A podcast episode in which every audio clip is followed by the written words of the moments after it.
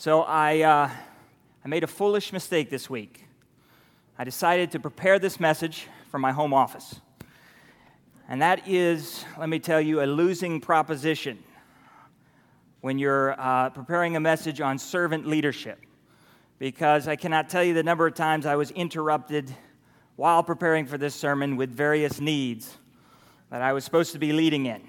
And uh, it's, it's very difficult to, uh, to say, no, I can't, I can't, you know, uh, lead right now. I've got to prepare a sermon on servant leadership. It's just a losing proposition.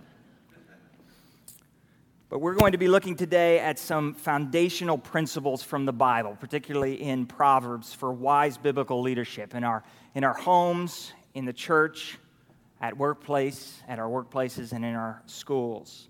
And you know, we know God has established authority in each of these things in government, in our homes, in our churches, in our workplaces.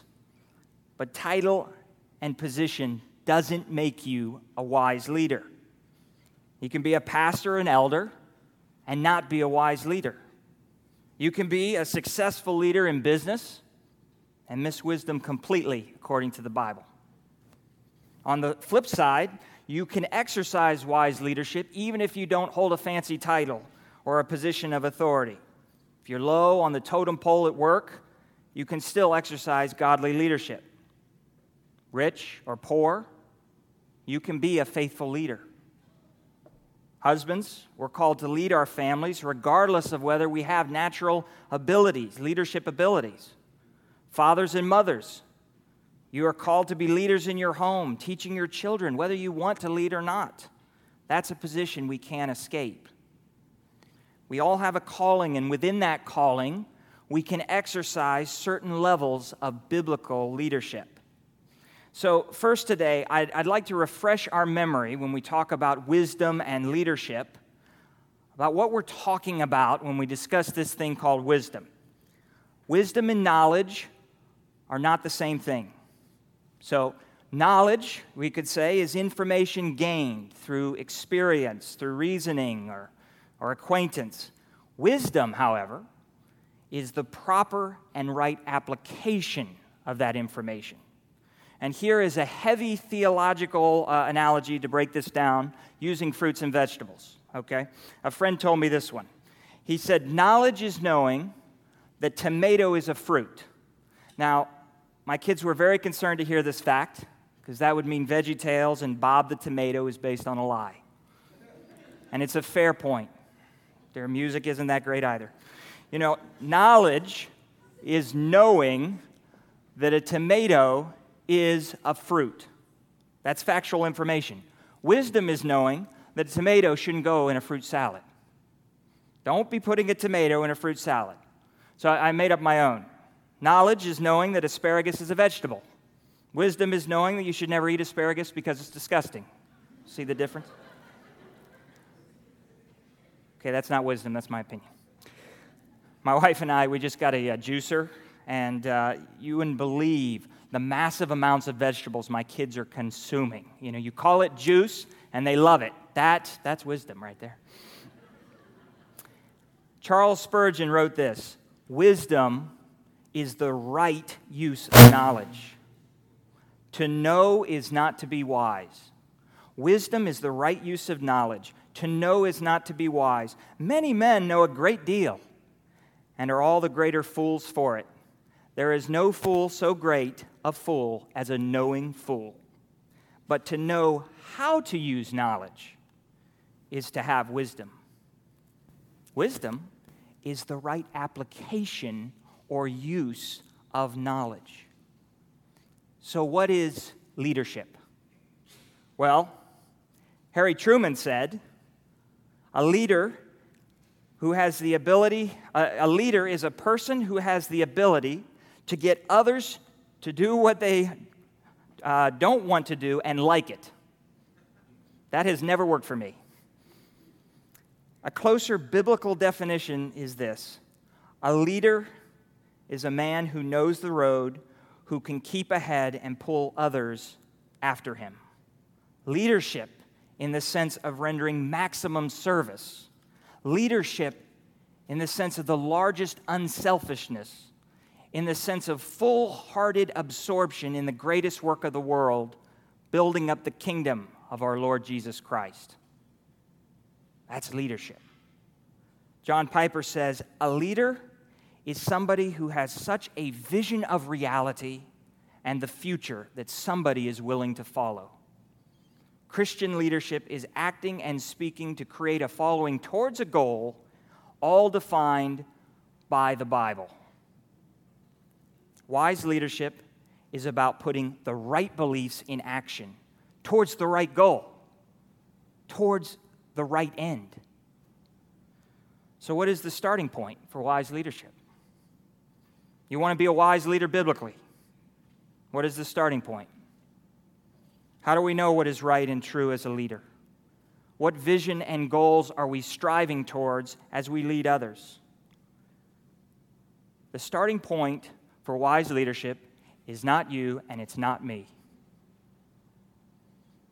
Proverbs 28 26 says this Whoever trusts in his own mind is a fool, but he who walks in wisdom will be delivered. Do you see a man who is wise in his own eyes? There is no there is more hope for a fool than for him. The starting point for a leader is not you and it's not me. It's the eternal truths found in God's word. And the eternal truths in God's word says the beginning of wisdom is the very thing we've been preaching on the last couple months. It's the fear of the Lord. This is the very beginning. This is pre K foundational wisdom, folks. You want to be a wise leader, it starts with the fear of God. Love, honor, and revere God. And yes, fear Him. Fear His discipline. We are to fear the consequences of our sinful actions. We're to love, honor, and revere Him. Point number one today for wise leadership is the fear of the Lord. And, and, we have seen the fear of the Lord come up many times in our scripture the last few months, and now we're applying this to the realm of leaders. Proverbs 9:10 says, "The fear of the Lord is the beginning of wisdom, and the knowledge of ho- the Holy One is insight." Uh, the reason I come back to this passage once again as a church is, it, is because it's pretty simple. If you want to be a wise leader, you start at the beginning of wisdom, the fear of the Lord. We should never consider ourselves as the starting point for leadership. Proverbs 3 5 to 7 is very familiar to us. Trust in the Lord with all our heart and do not lean on what? Our own understanding. In all your ways we acknowledge Him, and He will make straight your paths.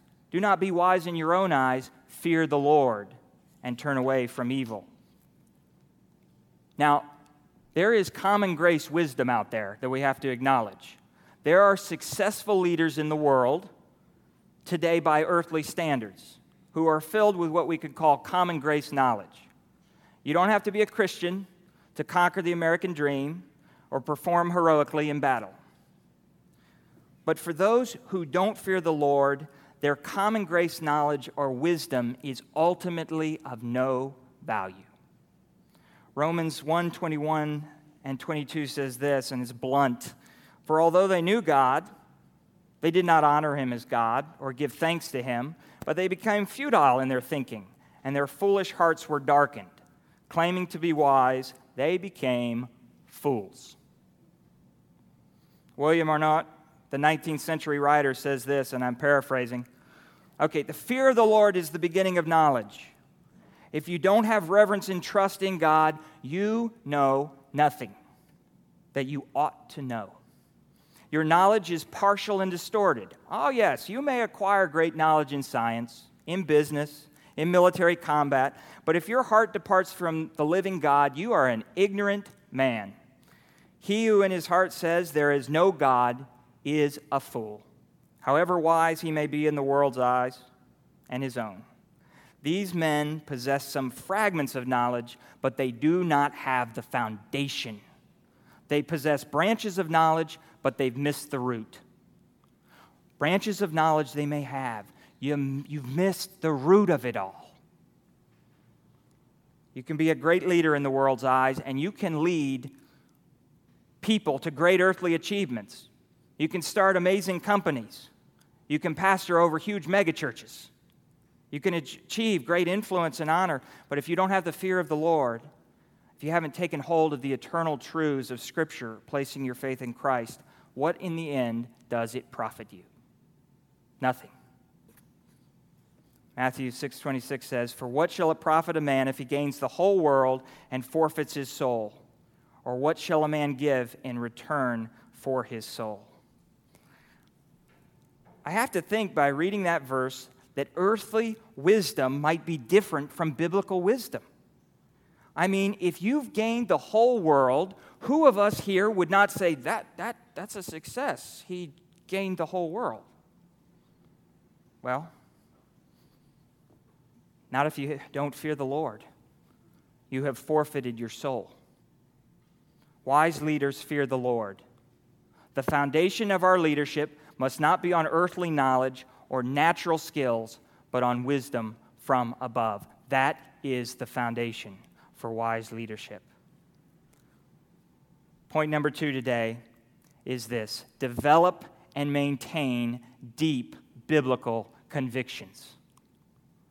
Albert Mohler defines conviction as this conviction is a belief of which we are thoroughly convinced.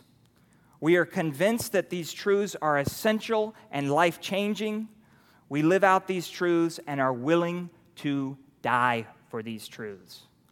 Convictions are not beliefs we hold merely, they are beliefs that hold us in their grip.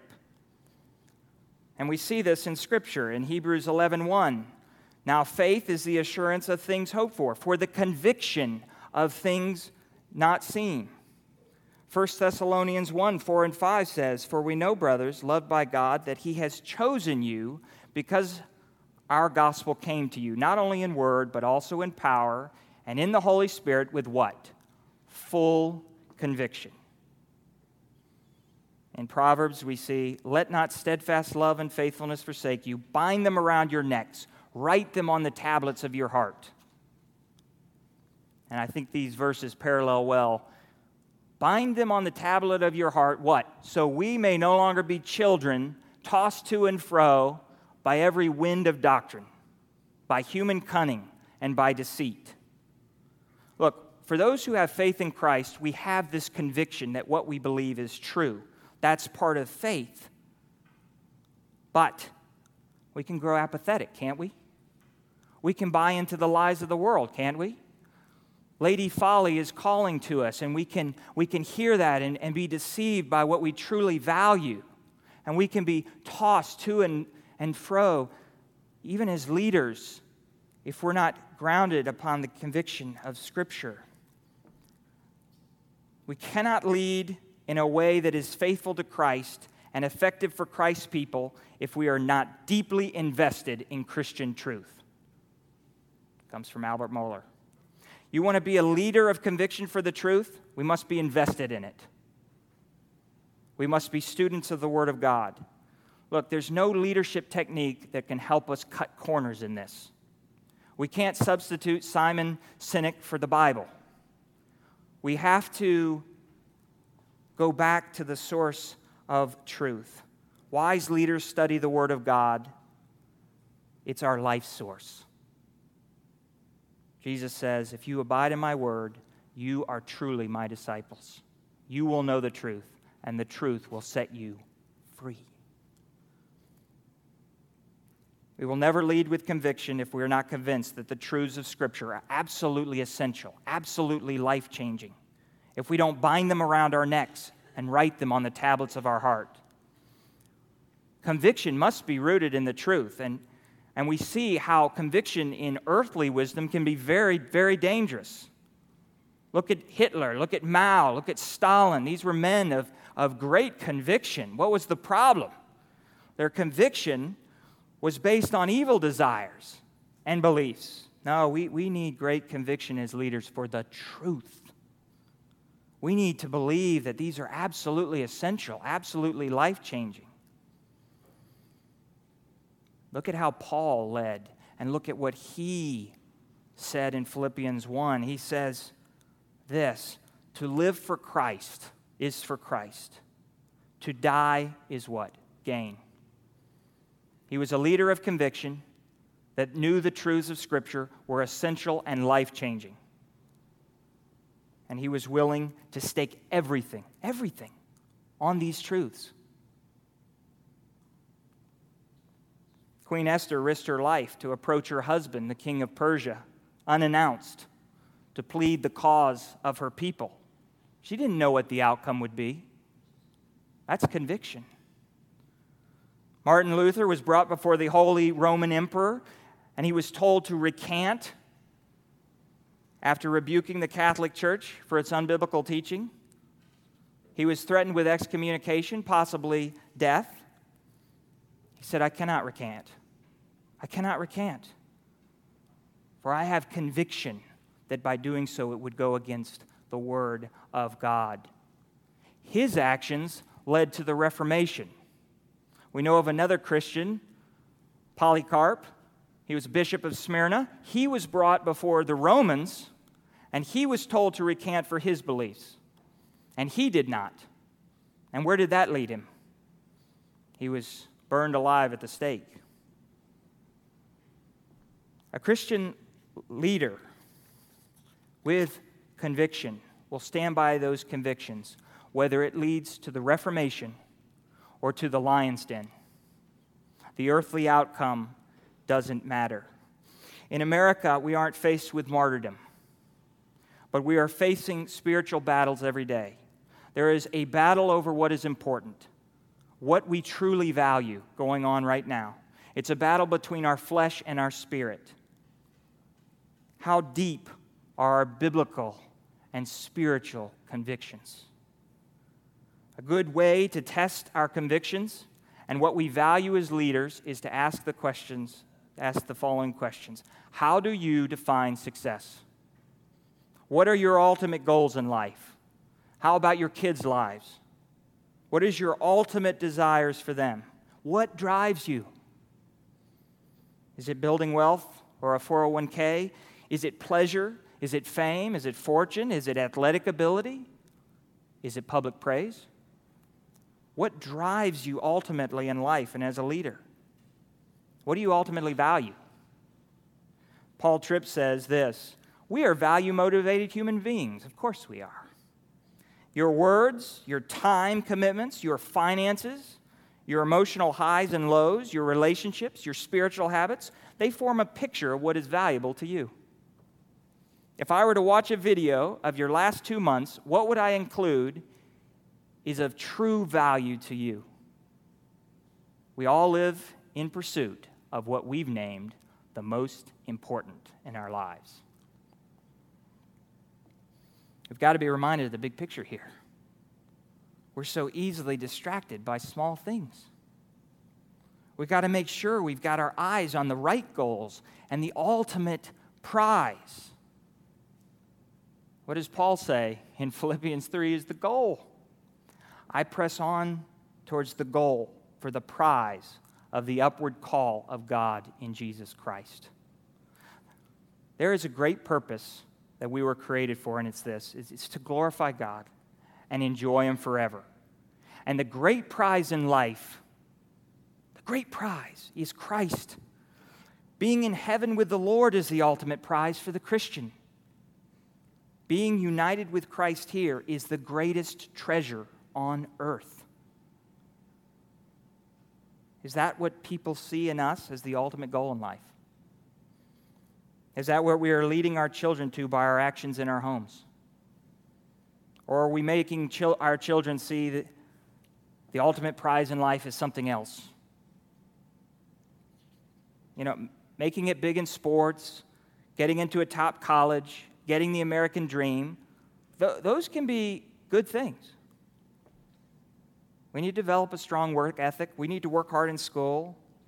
We can enjoy the things God has blessed us with. But what we're talking about is the ultimate prize here. What we're talking about is the anchoring convictions of our heart.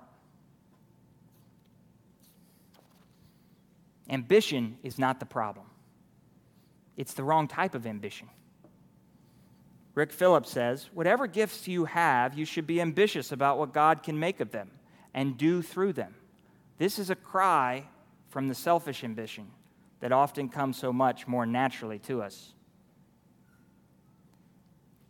We can't treat Christ as an insurance policy for our souls. Well, I asked God into my heart. Now I can go back to living for what's most important myself, my goals. Godly ambition is a burning desire to be effective in the service of God, to realize God's highest potential for our lives.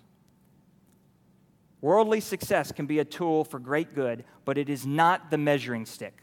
Worldly success cannot be the measuring stick for our success. And we can, we can see this in the example of Joseph. Joseph, he started out in a blessed home, right? He got a coat of many colors from his father. Wow, he's successful. Oh, he was sold into slavery by his brothers. Oh, that's, that's a failure. Yeah. Oh, but he became a servant, uh, the highest paid servant of his master. Oh, well, that's, that's good. Oh, uh, he was thrown in prison. Oh, that's, no, that's, that's failure. That's failure there. Oh, now he is the highest ranking official in all the land. Wow, that, that is success. You know, the common thread throughout Joseph's life Joseph was faithful to God, to the God he served, and he led with conviction regardless of circumstances. He understood the true measure of success is not in earthly standards, but found in God. Look, you, you might get promoted at work for your high ethical standards as you work diligently for God. Or you just might lose your job for standing up to some unethical activity and saying, I can't be a part of this. We have to come to grips with the fact that sometimes standing up for the truth leads to the Reformation, and sometimes it leads to the lion's den. Earthly success is not the measurement of our success. Finally, wisdom for leaders we, point number three is we walk humbly with God. Prideful people. Ah, prideful people. You know those people who think they know everything? They are a real annoyance to those of us who do. so annoying.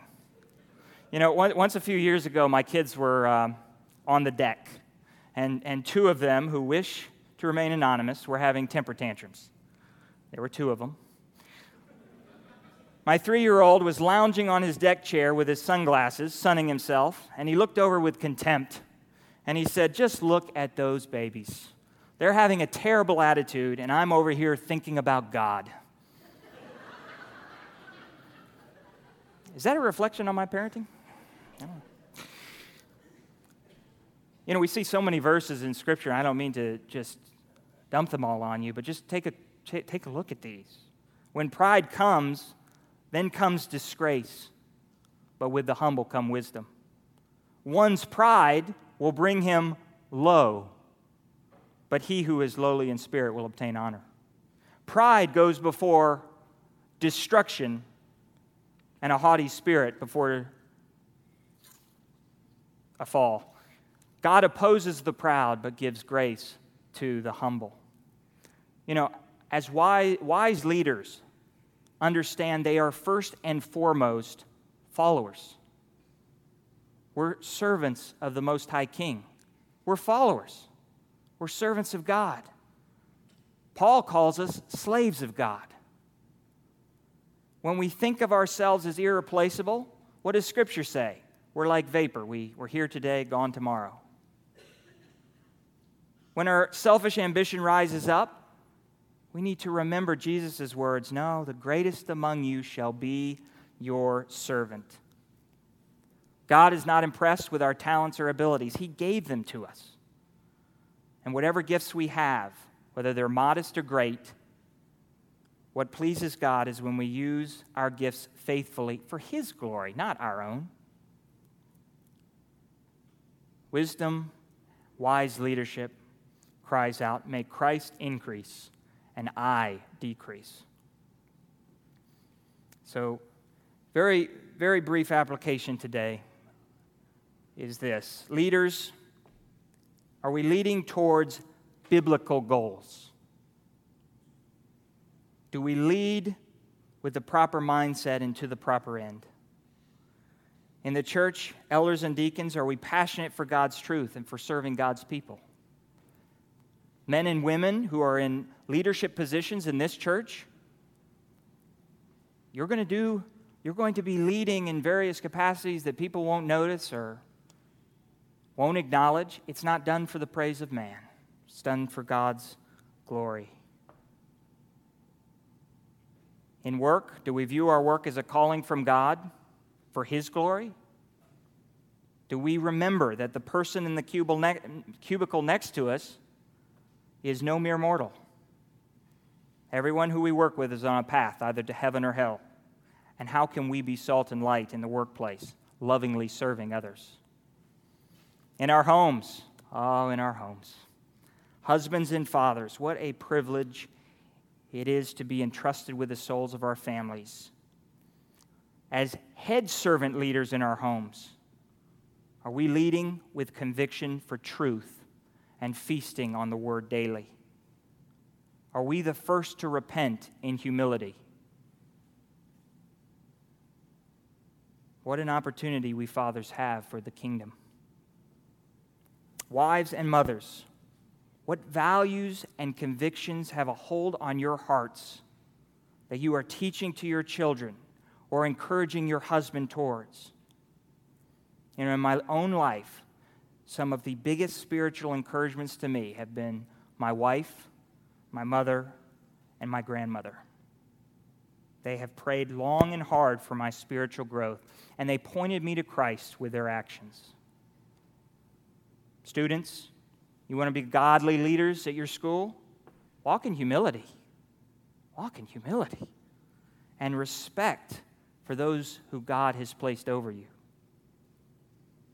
But in closing, and this is pretty important, in closing, in the end, no matter how wise a leader you are, you are still a fallen man and woman. Solomon, the wisest of men, he fell into sin and despair. Paul had his thorn in his flesh, declaring, What a wretched man that I am. Moses' sin cost him entrance into the promised land. David fell into adultery, murder, and lies. Samuel and Eli had wayward children who committed great sin and caused great sadness and turmoil. Fathers fail, mothers fail, sometimes our marriages fail.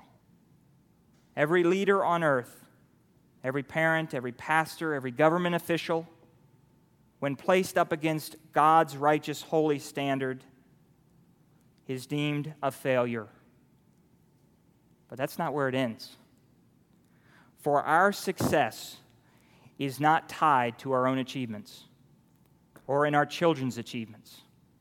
It's tied to Christ in His work, in His death, and in His resurrection. He is the true measure of our success, of success. He is the great master, our great Lord and Savior. And those who have faith in Christ, who are united to Him, possess the prize right here and now. It's Jesus. And out of that truth, what are we freed to do? We're freed up from our own selfish ambition. We're freed up from our small minded goals to walk faithfully as servants of God for His glory alone, striving for the day when we hear the words, Well done, good and faithful servant. You have been faithful over a little. I will set you over much. Enter the joy of your master. Let's pray.